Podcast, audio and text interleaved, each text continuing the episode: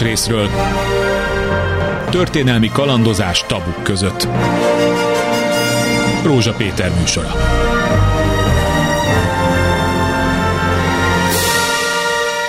Jó napot kívánok! Két dolog van a világon, amit a legfejlettebb államok sem tudnak tökéletesen megoldani, és mindig kísérleteznek vele. Az egyik az egészségügyi ellátórendszer, jó működése, a másik pedig a nyugdíj. Na hát Magyarország is küzd rendesen mind a kettővel. Most az utóbbival fogunk foglalkozni, annak okán, hogy ugye egy nyugdíjreformot hajt végre majd ez a kormány, ha minden igaz, úgy nyár elejére. Ez egy Európai Uniós megállapodás részeként jön létre, de hát mit tartalmaz majd ez a nyugdíjreform? Egyes kérdés, de erre majd később térünk vissza. Az első kérdés inkább az, hogy a jelenlegi rendszer fenntartható egyáltalán, ahogy egyre kevesebb ember tart el egyre többet, tehát ez egy örökzöld kérdés természetesen. Van erre valamiféle perspektívikus megoldás? A másik pedig az, hogy mint ahogy egyes nyugati országokban emelik a nyugdíjkorhatárt, mert másképp nem működik a dolog, már van ahol 67 év, sor kerül hete Magyarországon erre, és egyáltalán mi és hogyan tartja egyensúlyba a jelenleg egyébként működő rendszert, beleértve a 13. havi nyugdíjat, lesz erre hosszú távon költségvetési eh, keret, marad-e pontosabban, mint hogy az ország eladósodása hihetetlen mértéket öltött, ezt tudjuk, hogy a kormány ebben küzd, bár nem szívesen beszél róla. No, ilyenekre fogunk ma beszélni itt ebben a műsorban. Más részről. Az első vendég Herzog László volt szociális és munkahogyi minisztérium, miniszter, bocsánat, az egész minisztériumot már ide varázsoltam neked, szervusz Laci. Szervusz, Ezek globális kérdések, de hát ugye, és nem menjünk vissza a rendszerváltás előtti időszakba, csak nézzük meg az elmúlt időszaknak a gazdasági teljesítményét. Van-e azért vannak ideális megoldás, hogy fedezve legyen mindig a nyugdíj, az, az, az a minimális nyugdíj, ami Magyarországon 80 ezer körül van, ami szégyen és gyalázat, ezt miért nem mozdítja el a kormány? Erre csak kéne, hogy legyen pénze. Mi az, ami ezt blokkolja ezt a dolgot? Igen, hát 28.500 forint a minimál nyugdíj most már közel 13 éve. Ez, ez a hivatalos, ez, a hivatalos ez alá nem mehet, akármi is történik, mehet, de hát igen. hát ez ma körülbelül egy nagyon sok, közepes gázszámlára elég. Igen, és hát nagyon sok azon nyugdíjasoknak száma, akik gyakorlatilag a létminimum alatti nyugdíjat kapnak, amiből nem lehet megélni. A finanszírozásra a nyugdíjrendszernek már 90 előtt és azóta is az úgynevezett felosztó kirovó rendszer ez történik, ami annyit jelent csak, hogy a munkáltatók és a munkavállalók járulékot fizetnek be, amiből a nyugdíjrendszert, meg az egészségügyi rendszert is finanszírozzuk. Az rögtön... A nyugdíj finanszírozható a járulékokból nem, volt, mert nem, soha nem volt nem, olyan, hogy volt kijön. Ilyen, de mindig olyan volt a szabályozás, hogy a költségvetés hiány esetén kiegészíti.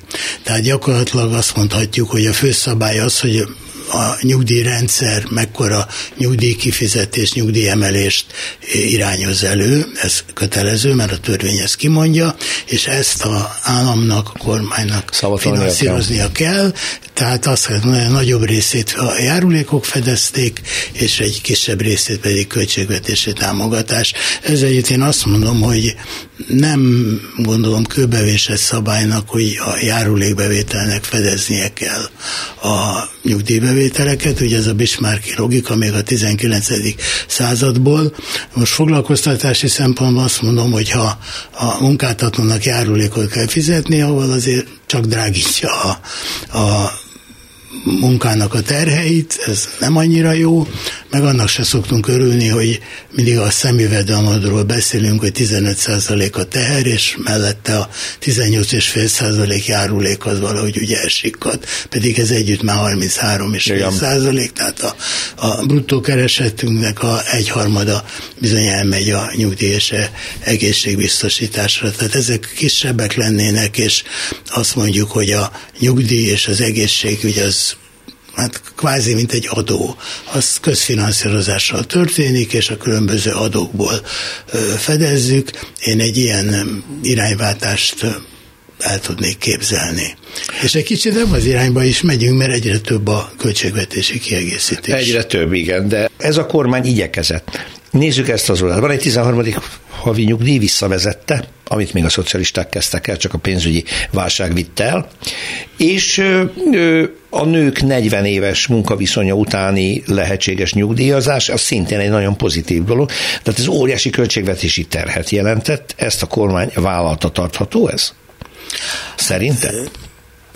Szerintem ezt tartani fogják, és az ehhez szükséges forrásokat a, ez a kormány meg fogja teremteni.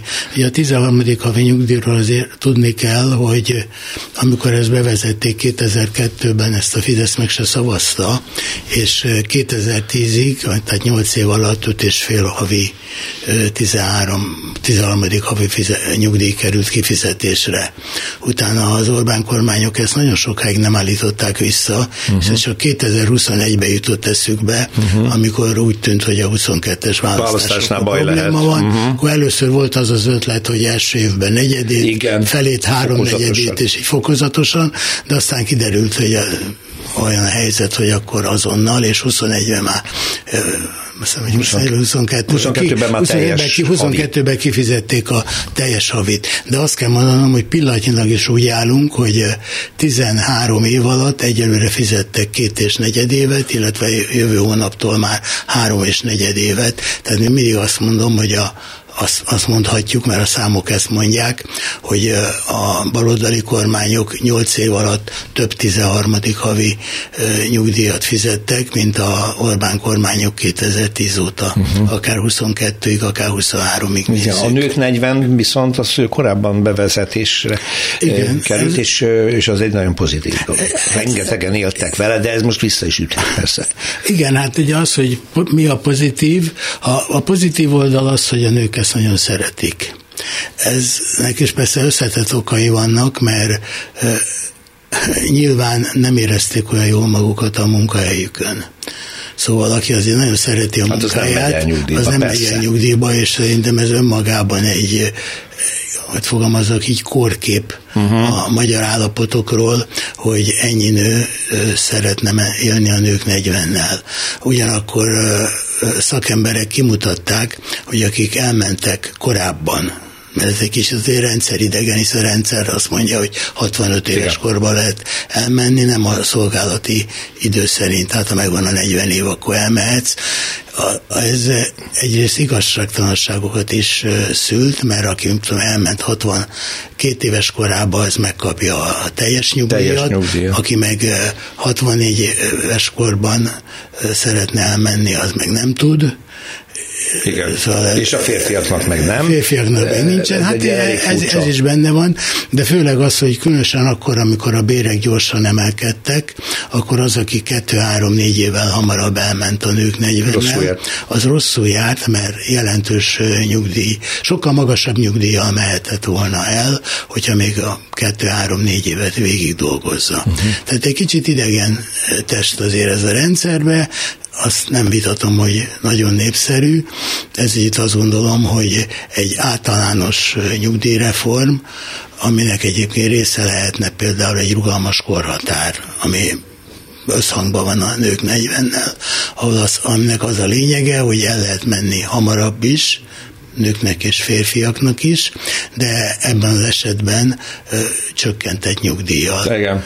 Tehát ez a málusz, illetve a bónusz része is van, hogy aki pedig tovább akar dolgozni, annak a, az magasabb százalékkal, tehát a keresetének magasabb százalékával mehet el nyugdíjba. Tehát ez ösztönzi a továbbfoglalkoztatást, ami a gaz, gazdaságnak feltétlen jó lenne, de aki mégis úgy gondolja, hogy szeretne hamarabb elmenni, neki is megvan erre a lehetősége. Még egy dolgot azért a múltból előszedni. Azért voltak itt a Fidesznek ugye nagyon durva lépései, a magány nyugdíjpénztárnak a felszámolása és az enstandolása az egy, az egy nagyon-nagyon durva dolog volt. Ráadásul az ígéret nem teljesült, mert annak a fényében hajtotta végre annak idején a Fidesz, hogy mindenkinek egyéni nyugdíjszámlája ez, tehát a befizetéseit saját maga láthatja, hogy valóban az ő nyugdíját fogják megalapozni, ez nem történt meg, nincs egyéni számla, ráadásul mindent az adóhatóság söpörbe, egy nagy büdzsébe, azt csinál bele a kormány, amit akar. Ám de, majdnem minden kedvezményes nyugdíjt megszüntetett. Tehát azok az munkahelyek, amelyek évtizedek évek óta úgy voltak nyilvántartva, hogy egészségtelen, veszélyes a szervezetre a megterhelés, akár vegyi területen, vegyipari területen, vagy máshol, azok igenis jogosan kapták a lehetőséget, hogy hamarabb elmehessenek, hogy ne betegek legyenek a nyugdíjas időszakban, hanem még viszonylag egészségesen. Ugyanez a rendvédelmi szerveknél megterhelő, nagy felelősséggel járó, nagyon, most nem sorolom. Ezeket ő mind szépen felszámolta. Besöpörte, csinált egy nagy kasszát, most a kérdés az, hogy ebből jobban is lehetne gazdálkodni, hogy ez a szégyen teljes 20 valahány ezer forintos minimálnyugdíj nem létezne, hanem minimum 100 ezer lenne legalább, vagy pedig hát az éhes állam így önkényesen azt csinál, hogy pénzünkkel, amit akar. Hát történni az utóbbi történt, ugye, amiről most beszélt a korkedvezményes, meg a korengedményes. Igen, nyugdíj. ez a kétféle. Igen, ez a kettőféle volt.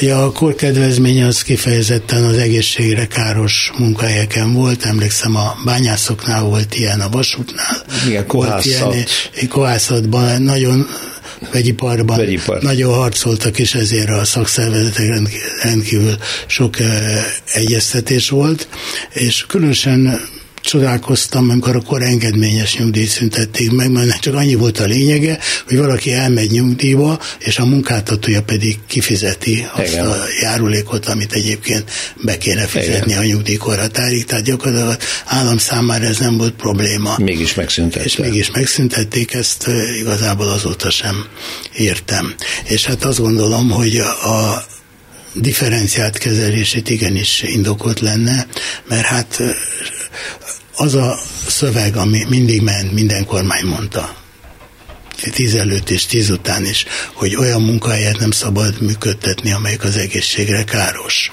Igen, ez az elv, de... Ki lehet mondani, hát nagyon most, szépen hangzik, de Nagyon szépen nincs. hangzik, de mondjuk azt, hogy gyakorlatban ez persze nem így volt, és akkor pedig nézzünk szembe a tényekkel, és itt igenis kell valamit csinálni, és a, ha az orvos megállapítja, hogy az egészség súlyosan károsodott, vagy akár azt, hogy ez egy olyan munkahely, ahol az egészségkárosodásnak a veszélye reális, akkor ottan a nyugdíjrendszerben Igen. is ez, ehhez alkalmazkodni kell. Még egy dolgot szóba kell hozzak, a a rokkanyugdíjaknak a megnyírbálása. Ez viszont olyan igazságtalan, és mondhatnám aljas volt, és mind a két esetben az előbbiről, amit már beszéltél, meg a rokkanyugdíjak esetében úgy ment át, mint kés a vajban. Tehát hiába szakszervezeti tiltakozás, hiába a civil hang nem érdekelte a kormányt, semmilyen társadalmi ellenállás nem tudta megakadályozni ebben. Ez más országban, egy európai államban elképzelhetetlen. Hát, szóval, bocsánat, kérde, egy órás munkaidő változtatásért egy millió ember ment ki Párizsba tüntetni. Hát a lényeget hallottuk, szóval kommunikálni, hogy ez nekünk nem tetszik, meg kimenni az utcára, az elég nem az két dolog. Értem. És Ez, az uh-huh. elsőt azt lehet figyelmen kívül hagyni, másikat azt nem tudja egy kormány figyelmen kívül Igen, hagyni. Maradnának ezek a módszerek. Na hát ehhez képest akkor persze vissza kell majd arra is térnünk, hogy ebben az évben várható valamiféle nyugdíjreform, vagy legalábbis változtatásokat fog végrehajtani a kormány a nyugdíj rendszerében. Folytassuk azzal, hogy konkrétan mi várható, és hogy ennek milyen következményei lesznek. Más részről. A második vendég Farkas András nyugdíjgurú. Majd minden héten itt vagy András, de hát ennek örülünk, mert Köszöntöm a, a kedves nagyon fontos, hogy erről is. beszéljünk, de hát ténylegesen van miről. Lesz nyugdíjreform, amit a kormány végrehajt, és ennek mi az oka?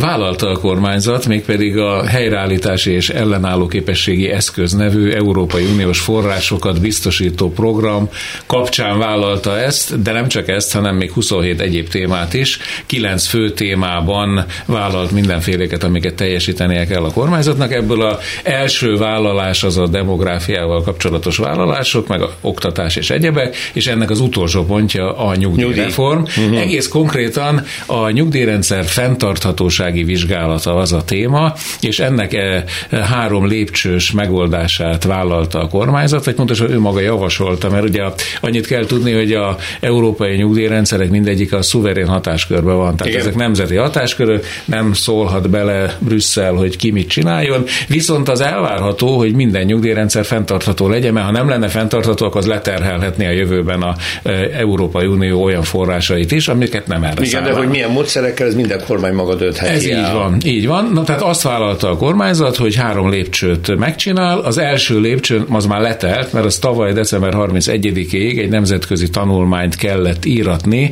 a nyugdíjrendszer fenntarthatósági kihívásairól. Ez feltetően elkészült, hiszen hogyha megrendelték egy nemzetközi csapattól, valószínűleg az OECD-től, de ez is csak ilyen folyosói pletyka, hogy kitől rendelték meg, de ez feltetően elkészült, és hogyha elkészült, akkor a második lépcsőben a kormánynak ebben az évben ezt, a, ezt nyilvánosságra kell hozni, és az év első felében egy vitát kell erről lefolytatni. Az nincs specifikálva, hogy milyen vita, tehát lehet, hogy egy nagyon kis létszámú vita lesz. Remélem, hogy egy társadalmi... Orbán Viktor és Varga Mihály leülnek egy füstös szobában, megbeszélik, és meg volt a vita. Körülbelül így szokott Nem tudom, ez, ugye minden, ha megnézzük a nyugat-európai nyugdíj, sőt nem csak a nyugat-európai, most már a lengyelt, vagy a csehet, vagy a szlovákot, nagyon komoly társadalmi viták előzik meg, hiszen ez mindenkit érint. Ez klasszikusan az a téma, Abszolút. amit mindenkit, mert vagy már nyugdíjas valaki, vagy a családban valaki nyugdíjas, apukák, anyukák, nagymamák, nagypapák, tehát ezt nem lehet megúszni egy társadalmi vita nélkül. A leghíresebb e, svéd nyugdíjrendszert, ugye, amit sokan mintának tekintenek Európában is,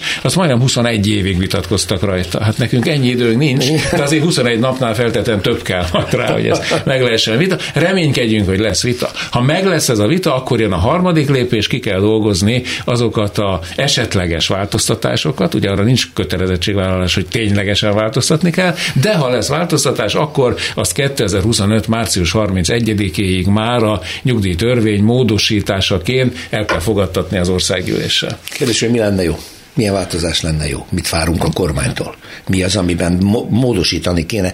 Herzog Lászlóval, amiről beszéltünk, hogy ez a minimál nyugdíj felháborító, ezen nem változtat. Ez, ez, az egy kulcsos személyi jövedelemadó nivellálást tesz le, a magas jövedelműek röhögnek az egész rendszeren, az alacsony... Itt már senki nem röhög. Nem, nem, nem. nem. Az első téma, amit említettetek, a minimál nyugdíj, teljesen lényegtelen a magyar nyugdíjrendszerben. Senki nem kap már minimál nyugdíjat, csak az, aki külföldön is dolgozott, és a kül külföldi nyugdíjából él meg. és valami, papír. Ez már csak egy papírügy, és amióta leszették a minimál nyugdíjról a, az egyéb szociális ellátásokat, volt vagy 17 féle szociális ellátás régen a minimál nyugdíj összegéhez kötöttek, most helyette átnevezték szociális vetítési alapá, így a minimál nyugdíj akár nyugodtan lehetne 50 ezer vagy 80 ezer forint Most is. Teljesen minden, nem változtatna a lényegen. Jelen pillanatban, ami viszont lényeges és rettenetes probléma, hogy amit említett a László is, hogy a a nyugdíjasok egy jelentős része létminimum alatt él, úgy is, hogy biztonságosan kapja minden hónapban a nyugdíját, meg kap 13. havi nyugdíjat is. Valahol 120 ezer forint körül van a nem hivatalos létminimum, ugye ez már megszűnt ennek a számítás egy pár éve, de lehet a különféle egyesületektől és szakmai szervezetektől azért tájékozódni. 120 ezer forint alatti nyugdíjat kap, most a 6%-os januári nyugdíjemelést követően is 410 ezer nyugdíjas, nem is beszélve az egyéb ellátásokban részesülők uh-huh uh-huh. újabb százezres tömegeiről, mint rokkantsági rehabilitációs és hasonló típusú ellátások. Úgyhogy ezeknek az embereknek a sorsán mindenképpen kellene változtatni, egy nyugdíjreform erre is alkalmas lehetne, például úgy, hogy a nyugdíj növelés rendszeréhez hozzányúlnak. Most, ha megnézzük a utóbbi eh, hetek eh, kormányzati kommunikációját, akkor egyre több ilyen nyugtató eh, hírt hallhatunk, hogy a nyugdíjrendszer az jól működik, biztonságosan működik, tíz évig biztos nem kell hozzányúlni, de lehet, hogy 15 évig se. Tehát, mint hogyha készítenék elő azt, hogy nincs itt semmi látnivaló, meg lesz ez a szép elemzés majd a magyar nyugdíjrendszerről, aminek az lesz a lényege, 2035-ig tessék arrébb fáradni, mert semmi baj a magyar nyugdíjrendszerrel.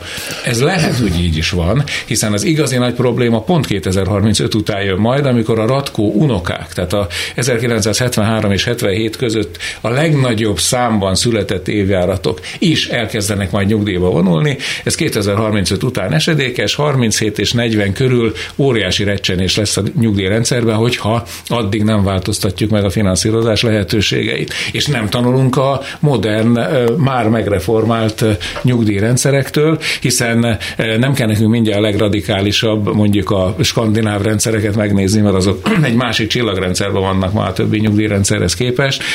Dániában már az állampolgári alapnyugdíj, például az alap, ez nálunk egy csodálatos álom lehet, ilyen típusú, ekkora hordeér nyugdíjreformra én semmiképpen nem számítok. Ha mindenképpen lépni kíván majd a kormányzat, meg elvárja tőle ugye a, a közvélemény és meg az unió is, hogy valamit letennek az asztalra, akkor egy nagyon kézenfekvő lehetőség, hogy a nyugdíjkorhatár kérdését reformálják, amit mindenféle politikai és demográfiai kockázat nélkül azt lehet mondani, hogy mondjuk 2035 után, vagy 2040 után a 65 éves korban várható további élettartamtól legyen függővé, vagy legyen függő automatikusan a nyugdíjkorhatár.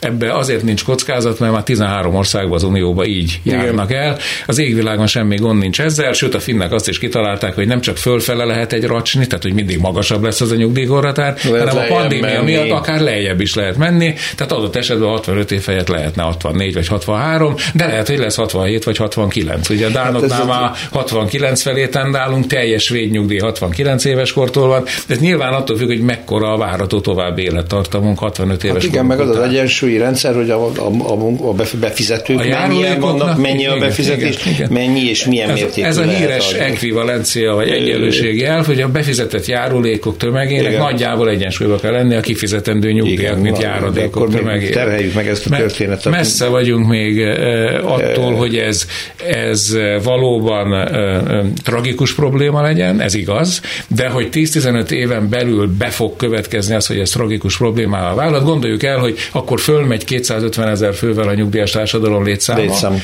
miközben a járulékfizetők létszáma az majdnem egy millióval kevesebb lesz, két alapvető okból. Az egyik az, hogy sokkal kevesebb gyerek érik be a munkaerőpiacra, mint ahányan elmennek nyugdíjba a munkaerőpiacról. Ez nagyjából egy félmilliós eltérés, és egy másik félmilliót az okoz, hogy rengeteg magyarországi munkavállaló jelen pillanatban valahol 650 ezer körülire becsülik azt a számot, akik tartósan külföldön dolgoznak, és egyelőre nem úgy néz ki, hogy ők nagyon szeretnének majd hazajönni, maximum nyugdíjasként, amikor az osztrák, meg a német, meg a brit nyugdíjukkal itthon nagyon jól meg és tudnak majd élni. hozzá a kint tanuló ifjúsági, és igen. egy része nem itthon kezdi el a munkát. És ha a felméréseket azt ti szoktátok ismertetni, most már nagyjából a magyar diákoknak De... a kétharmada külföldön képzeli el a tanulmányait is, meg az életkezdését Mert olyan magyar diákoknak egy jó része már az egyetemi tanulmányainak utolsó egy év vagy két évében már elhelyezkedik, már beágyazódik, és kisebb az esély. És akkor tegyünk hozzá még két elemet, jó? Mert még nem az öngondoskodásról még nem beszéltünk, de azt azért majd vegyük be, jó? Igen, igen. Hogy hát már tízezrével jönnek be a vendégmunkások, akik nagyon alacsony fizetésért a magyar munkaerőhöz képest nagyon olcsón itt vannak, és itt van De az, ők nem is terhelik le a rendszert, ők mennek Ők haza. nem, csak a mi lehetőségeinket, hát nem mondom, hogy szóval, hogy kevesebb magyar munkavállaló van, ezáltal az akkumulátorgyár fel van pufasztva, fel van fújva, mint egy nagy lufi, és már ott is cserélik le a magyarokat, ahol már ugye megindult a termelés, éppen ez volt a példa, hogy jönnek a vietnámiak helyettük. Igen, ez, ez a nyugdíjrendszer szempontjából ez nem tartom különösebb problémának, mert ezek két-három évet itt vannak, mennek vissza. Ha letelepednek itt, és itt maradnak, akkor már jelenthet egy Ez komolyabb problémát. De akkor is, mondjak egy pozitív példát. Jó. Ha Németországban nem dolgoznának távol-keletről, közép-keletről, és tör, meg Törökországból és Magyarországról ápolók, már most összedőlt volna a német egészségügyi rendszer, nem is beszélve az idős ellátórendszereikről. Tehát magyarán óriási szükség is van bevándorlókra. erre nem kerül sor, ameddig Orbán kormányoz, aki ezt nem fogja megengedni, mert kizárólag túlságosan most a ö, iparfejlesztés politikának Igen. köszönhetően csak ipari munkások Nálunk jönnek nagyon sokáig évre. megoldotta ezt a kérdést az, hogy a külföldről a magyarok jöttek át, tehát erdélyiek, erdélyiek, vidékiek, de az elfogyott, illetve hát ők is mennek nyugodtan. Ők is tovább mennek hát, nyugodtan. szóval ez, erre nem nagyon lehet Ez egy nehéz, nehéz. Igen. igen. Laci, te mit vársz ettől a reformtól? Minimum. Hát egy szóba válaszolva szinte azt kell mondanom, hogy semmit. Tehát lényegi változás nem? Lényegi változásra most rövid távon nem számítok. Egyrészt ez a kormány szigorítani nem akar, tehát a nyugdíjas választóknak a szempontjaival nem fog szembe menni, az pedig, hogy többet költsön nyugdíjra, azt meg nem szeretnék. Pedig hát eh, nagyon sok lehetőség lenne. Eh, gondolok arra, hogy az most egy axioma, hogy megőrizzük a nyugdíjak reálértékét. Mint ez valami vívmány lenne, pedig ez semmi más nem csinál, mint befagyasztja a nyugdíjakat, hiszen ha az infláció növekedését ellentételezik, az annyit jelent, hogy ugyanannyit fogyasztok, mint korábban. És ezért rendszer, a rendszerben benne van, hogy nő a különbség az aktívak és a nyugdíjasok Igen. között, Igen. de a nyugdíjrendszer, a nyugdíjasok között is különbség alakul ki, attól függően, hogy mikor mentek nyugdíjba. Uh-huh. Mert aki 2008-ban ment nyugdíjba, annak a 2008 évi fogyasztási szintjét őrzik, aki 2023-ban ment, annak a 2023. évi fogyasztási szintjét őrzik meg, ami erre egy nagyon nagy különbség. Most itt ugye feltételeztem, hogy ugyanannyi szolgálatidővel, uh-huh, uh-huh. keresettel rendelkeztek. Tehát teljesen azonos feltételek esetén is rendkívül különbözőek a nyugdíjak. Ezt például lehetne kezelni a nyugdíjemelési rendszer reformjával, amikor be lehet építeni egyfajta évjárat szerinti korrekciót, hiszen az való igaz, hogy Igen. akinek 10-12-15 év ezelőtt állapították meg a nyugdíjat, az egy nagyon meredek elszegényedési csúszdára került Igen. azóta.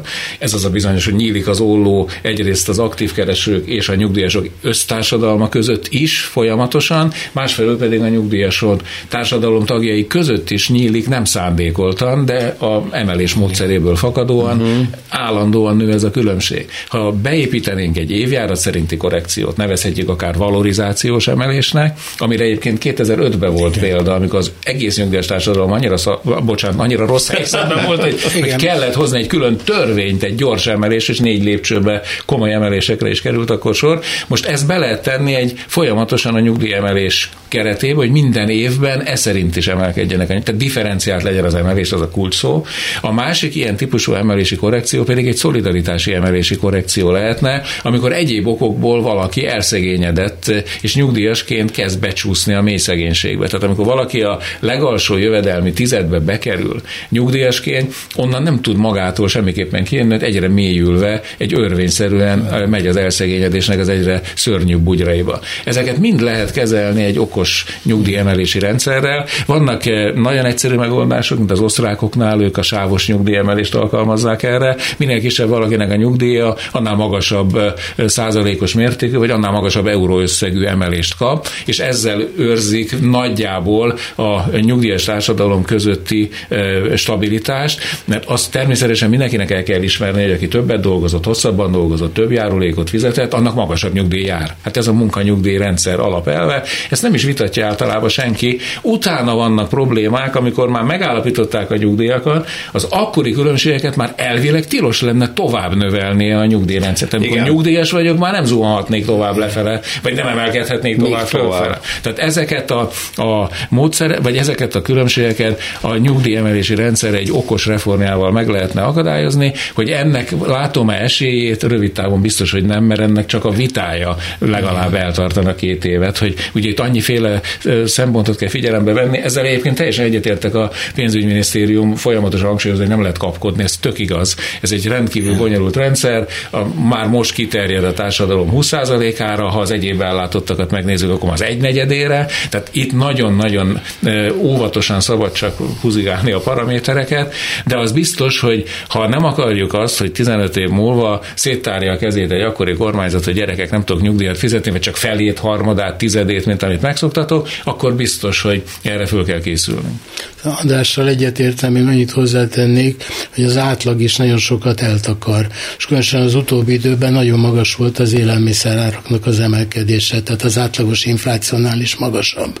Viszont az alacsony nyugdíjasoknál az élelmiszerfogyasztás aránya értelemszerűen sokkal magasabb, tehát náluk már csak emiatt is nem, hogy reálérték megőrzés nem történt meg, hanem egyenesen csökkent a nyugdíjuknak a reál értéke, amit úgy külön nem mutatunk ki. A kormány mindig a nominális emelésről beszél, soha nem a reál értékről.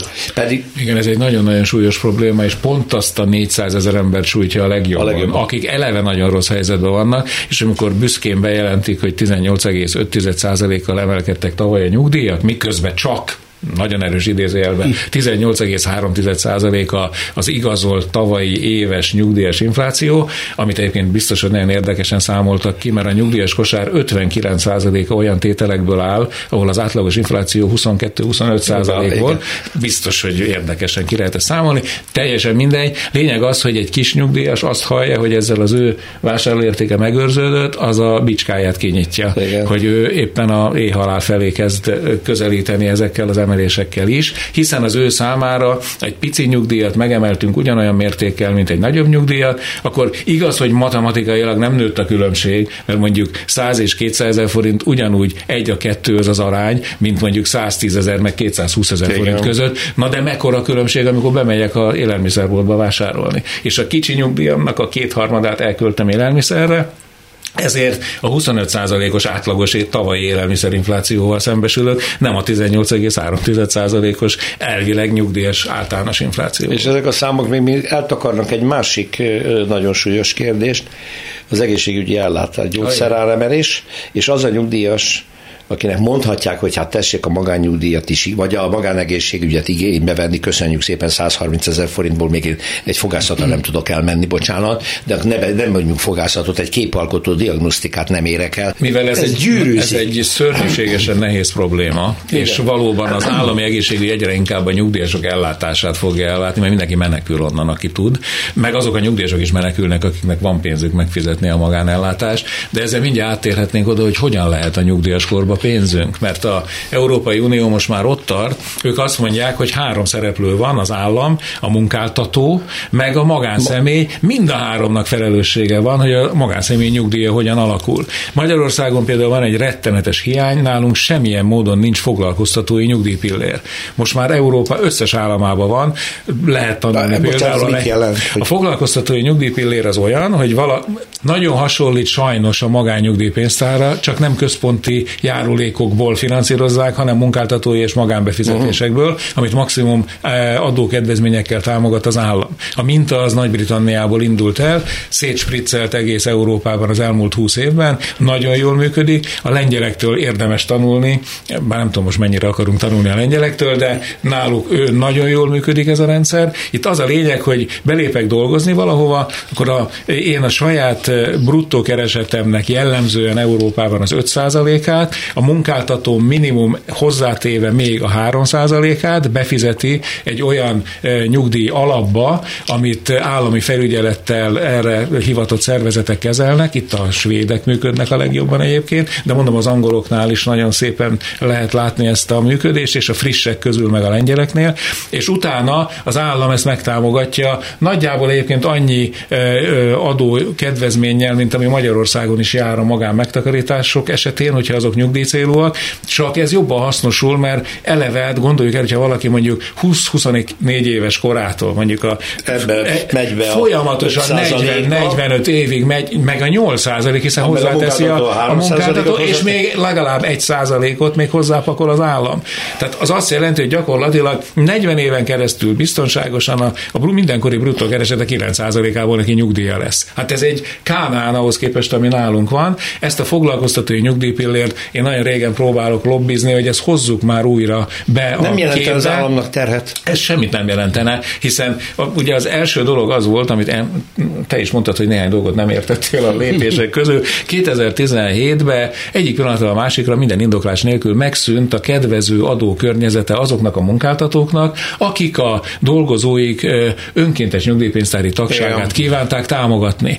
Most ugyanannyiba kerül a munkáltatónak, ha egy önkéntes nyugdíjpénztári tagsági díjat meg akar támogatni, mint hogyha munkabért fizetne a dolgozójának, mire a dolgozója azt mondja, hát ha neked ugyanannyi, akkor inkább emeljél bért, légy szíves, és ne törődjünk, hogy mi lesz velem 20 év múlva, vagy 30 év múlva. Na most egy foglalkoztató nyugdíjpillér ezeket a gondokat tudja megoldani. Első lépésként például meg lehetne oldani Magyarországon is, hogy legalább a hangulata meg legyen ennek, hogy mondjuk az önkéntes nyugdíjpénztári tagságát e, e, e, támogatni kívánó munkáltatóknál mondjuk szocholmentesen tehesse ezt meg, akkor van egy 13%-os ösztönzése, úgyis ez jövőbeni fogyasztás lesz, tehát kiszedem a mai fogyasztásból ezeket a pénzeket, enyhítem az inflációs nyomást, úgyis szeretünk az, hogy defláció legyen már, vagy legalábbis csökkenjen vissza az infláció. Most éppen hallottam, hogy 4% körül is el, nem elképzelhetetlen, hogy csak annyi lesz idén az infláció. Mondjuk ezt januárban kijelenteni rendkívül nagy bátorságra Még van. másnap felemelni a benzinárát 45 forinttal.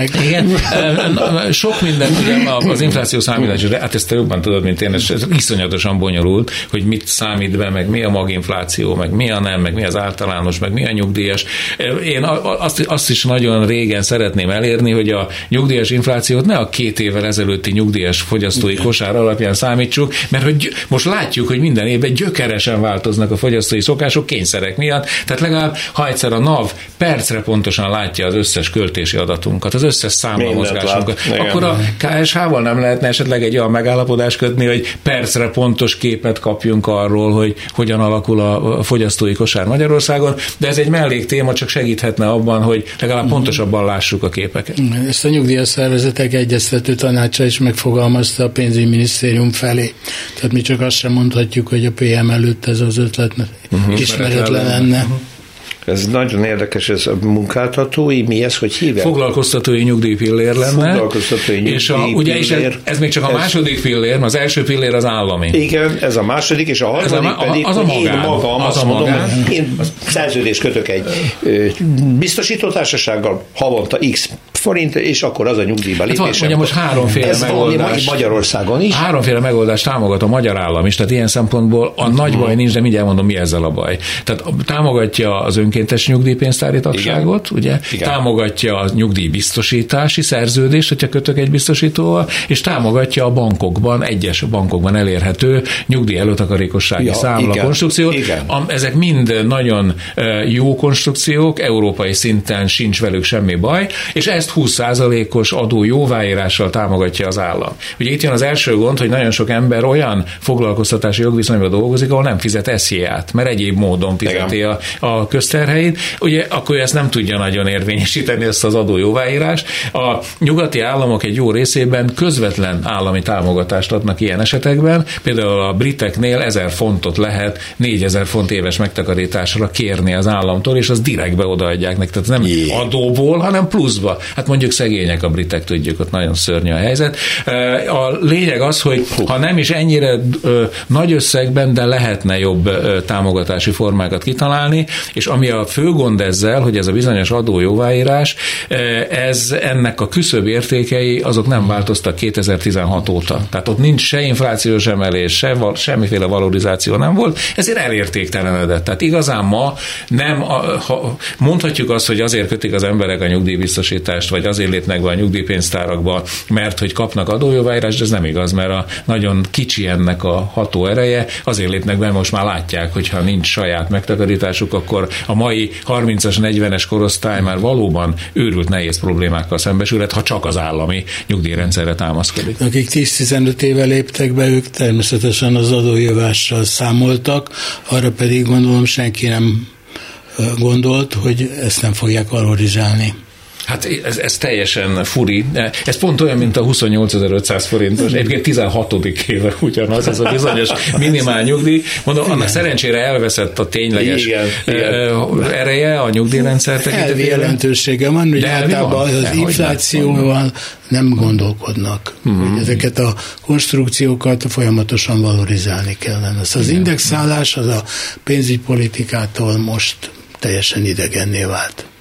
De akkor, hogyha ugye nem követte az adójóváírása az inflációs változásokat, hát akkor megszűnik az a késztetés, hogy akkor ezt hát érdemes hát csinálni, kisebb, persze. lényegesen kevesebb. A világon és... mindenhol motiválni kell a hosszú távú megtakarításokat, teljesen, mert az emberi jellemzőnk az, hogy a rövid távút azt figyelembe veszük, a hosszabb távút meg a szőnyeg alá söpörjük. Most ezt minden állam úgy oldja meg, hogy hozzátesz mindenféle cukorkákat a hosszú igen, távú igen, megtakarításhoz, igen, igen. ami jellemzően vagy adókedvezmény, vagy direkt adó jóváírás, vagy a munkáltatót támogatják meg jelentősen, hogyha ő fizet a, a dolgozójára. Nálunk jelen pillanatban mindegyikkel, hogy finoman fogalmazzak, nagy kihívásokkal küzdik a rendszer. Ez azért is meglepő, mert a megtakarítások támogatása az államháztartási érdek, tehát minden gazdaságpolitikának kulcskérdése, hogy a, megtakar, hogy a megtakarítások minél nagyobb mennyiségben álljanak rendelkezésre, hisz azzal lehet különböző célokat finanszírozni. Az jutott eszembe, ez történelmi mietlen kérdés lesz.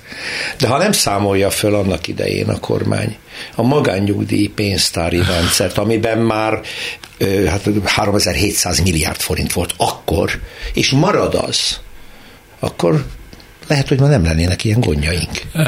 De lehet, hogy ez ide, túl, túl idealizálom ezt a dolgot. Én, én, én vezettem magányugdíjpénztárt, meg önkéntes is imádtam, és aha, szerintem aha. nagyon előremutató konstrukció volt.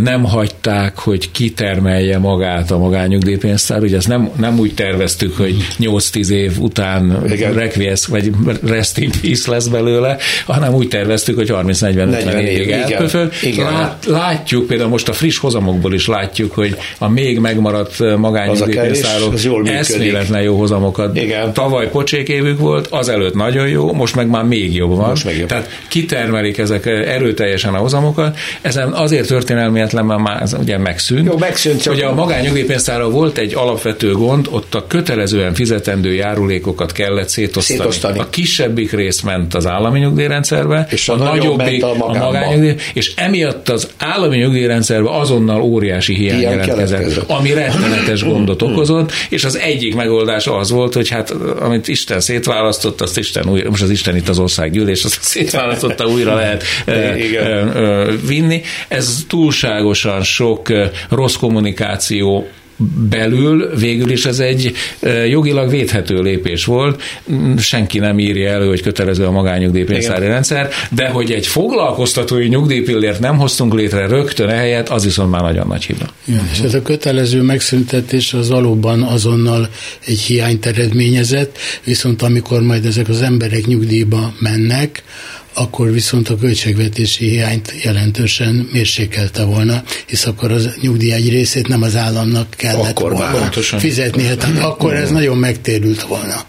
Hát de ez, ez mind hosszú táv, és az állam se gondolkodik Igen. hosszú távon innen látszik. Hát nagyon nem ezt látni, hanem ciklus végét. Beszéltetek a beszélgetés elején, hogy milyen intézkedések voltak 2010-11-ben, Igen. amikor megszűntek a rokkantsági nyugdíjak. Igen. Ott, ott nem csak csökkentették, teljesen nem megszűntek.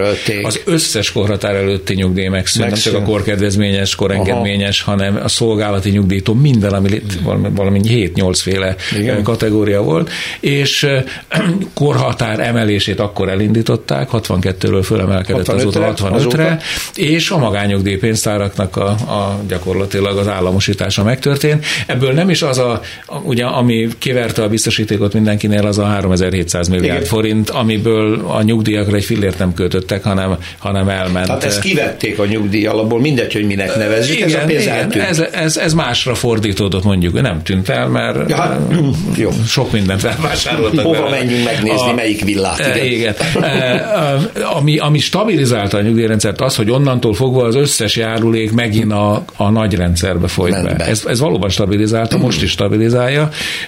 Maga a nyugdíj korhatár emelés is stabilizál minden nyugdíjrendszert, nem véletlenül ehhez szeretnek hozzányúlni először az államok, mert ugye hosszabb ideig tartom a járulék fizetői pozícióba az embereket, és később engedem el őket járadékos pozícióba, nyugdíjas pozícióba. Ezért furja a nők 40, mert az maga az, hogy a nőknek kedvez tervezünk, az teljesen legitim törekvés, maximálisan támogatom, de amikor egy nők 40-et bevezettünk, az egy korhatár előtt igénybe vehető nyugdíj, ami elvileg a biztosítás matematika szerint nem lehetne teljes nyugdíj. Tehát ugyanolyan, mint amit 65 évesen vesznek igénybe. Kellene az az általad is emlegetett málusszal vagy büntetéssel. És ezt valami... eldöntő, hogy vállalja, hogy kevesebb és eldönti, hogy vállalja, a 65 Most éve. ez eh, nem történt meg, uh-huh. abszolút teljes nyugdíj, ez abszolút hungarikum. Tehát, hogyha büszkék akarunk lenni, a magyar nők ez egy abszolút hungarikum, kicsit drága, mert idén már 467 milliárd forintba kerül, és ez csak azokra a hölgyekre vonatkozik, akik még nem töltötték be a nyugdíjkorhatárukat. Igen. És már nyugdíjas nyugdíjasok. Mert utána aztán bekerülnek a nagy korbetöltött öregségi nyugdíjasok táborába.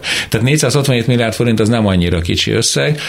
Mellette van ugye a 13. havi nyugdíjat is említettétek, amivel a fő probléma az, hogy annak meg nincsen semmilyen járulékfedezete, vagy szocó fedezete, azt egyértelműen más forrásokból kell előteremteni. Nem pici összeg, mert idén 450 milliárd forintba kerül. Hoppá. Csak ez a két tétel, ez 900 milliárd forint fölötti összeget jelent, ami úgy került be a nyugdíjrendszerbe, hogy vagy egyáltalán nincs fedezet a járulékból, vagy csak részleges fedezet, mint a nők 40-nél.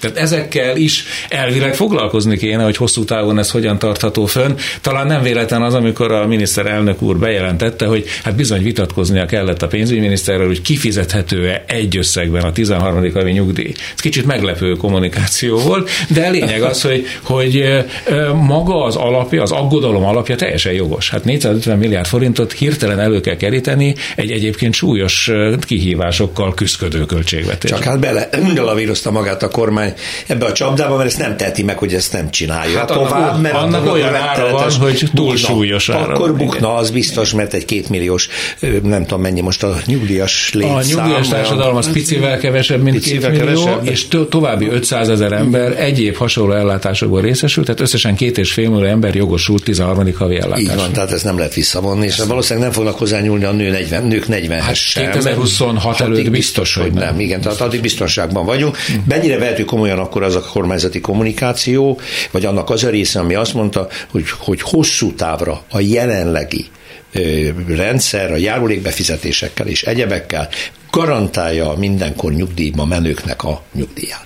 Menjünk vissza 2010-re. Igen. Meg volt a választás, de még nem alakult meg az Orbán kormány, és Orbán Viktor egy reggel nyilatkozta a rádióban, hogy a nyugdíjrendszer az fenntartható hosszú távon, és ebben problémát nem lát. Uh-huh. Ezt mondta 2010-ben már. És én is azt gondolom, hogy ez még 15-20 évig ez, ez még működik. Ez a 20, működik. A 20 azt van, vagyok biztos. A 10-15-ben azt az valóban elfogadom én is, csak ne felejtsük el, hogy ezek a problémák ezek belül érlelődnek, és egyre nagyobbakká válnak. Ja, a feszültségek föl kell növekednek. Tavaly 1072 milliárd forintot kellett pluszba belenyomni a nyugdíjkasszába, mert ennyivel volt kevesebb a járulék és a szocóbevétel. Uh. Idén nem tudom milyen uh.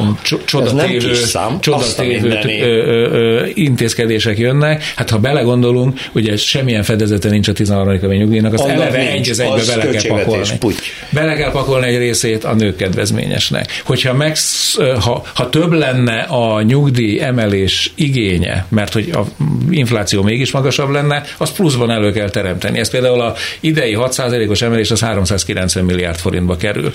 Ezek olyan tételek, amik hétköznapi ember számára fölfoghatatlanul nagy összegek, de a költségvetésben is ezek már azért ezek azért nagyon komoly hát Maga a nyugdíj költségvetésünk most idén, de nyilván ez még módosulni fog többször, 6019 milliárd forint.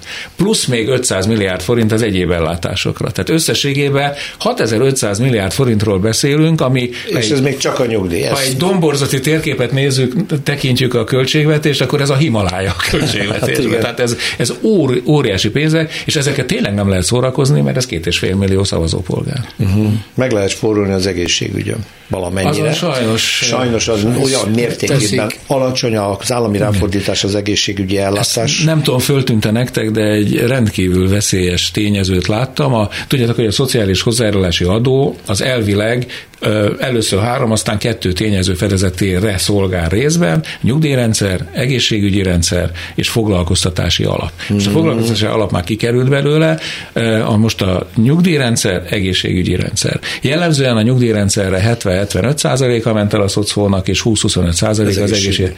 Idén a szocónak 89%-a megy a nyugdíjra. Aha. Tehát annyira kell oda a pénz, tehát csak 11% marad az egészség. Mondom, hogy ott lehet akkor megspórolni. A nyugdíj az egy automatizmus, hogy a törvény előírja, mennyit igen. kell kifizetni, azt ki kell fizetni. És a nyugdíjasok így egyben óriási erőt képviselhetnének. Ugye, De két, akkor visszatérek arra. De egy beteg csap, ember az nem képvisel óriási erőt. Nem, másik nem, csapdára, igen. hogy akkor, ha a nyugdíjas egyre rosszabb egészségügyi ellátásban részesül, most túl azon, hogy a, amennyire örült a nyugdíjának, olyan ideges lesz attól, hogy nem tudják meg. menni a kórházba. Igen. Igen. És neki kéne költeni, de már nincsen rá, akkor ez, ez, ez nincs egyensúlyban, akkor az Orbániknak erre is figyelni kell. Tehát azt akartam kérdezni, hogy előbb-utóbb akkor csak rákényszerül a kormány, hogy emelje az egészségügyi ellátás szintjét, mert két és fél millió ember jó része kerül egyre nagyobb bajba. Hát én nagyon, hát ez csak a feltételezés. Jó, hát én nagyon remélem, hogy ez így lesz, hiszen amikor idősügyi politikáról beszélünk, az messze nem egyenlő a nyugdíjjal. Az egészségügynek, a szociális rendszernek kiemelt szerepe van, általában az, hogy milyen szolgáltatásokat tudunk nyújtani, ideértve a szociális bentlakásos intézményeket, és hát nagyon sokféle támogatási formát, amik, amelyeket a idések sokkal nagyobb arányba vesznek igénybe. Ha még egyet megemlíthetnék, Igen. A, nem véletlenül került be a kötelező szülőtartás jogintézménye ennyire erősen a magyar jogrendszerbe. Régen is ismert volt ez a dolog, de az új alaptörvényel expressis verbis bekerült, nem csak az alaptörvény, a polgári törvény, a szociális törvénybe, hogy a rászoruló szülőt a gyermek köteles, köteles eltartani. Aztán a rokonság, utána a, igen, de nem tudom, a gyermek, és az állam a legvégén integet, hogy hát az, én az, is az, majd, a, az, az, nem a nyugdíj, az a szociális vagy ellátás. Az a szociális ellátás. Nyugdíjakra kifejezetten a kötelező, a kötelező ami család. gondoljunk bele, hogy az egész rendszert lehet úgy értelmezni, hogyha külföldre mész dolgozni, te kutyakölök. Igen. Akkor is végrehajtom rajtad, ha itthon a mamának, papának kell pénz, pénz, mert te nem vagy itthon és nem támogatod, Igen. és majd szépen akkor a Igen. szusévként Berlinből utalod a bíróság által megítélt kötelező szülőtartás.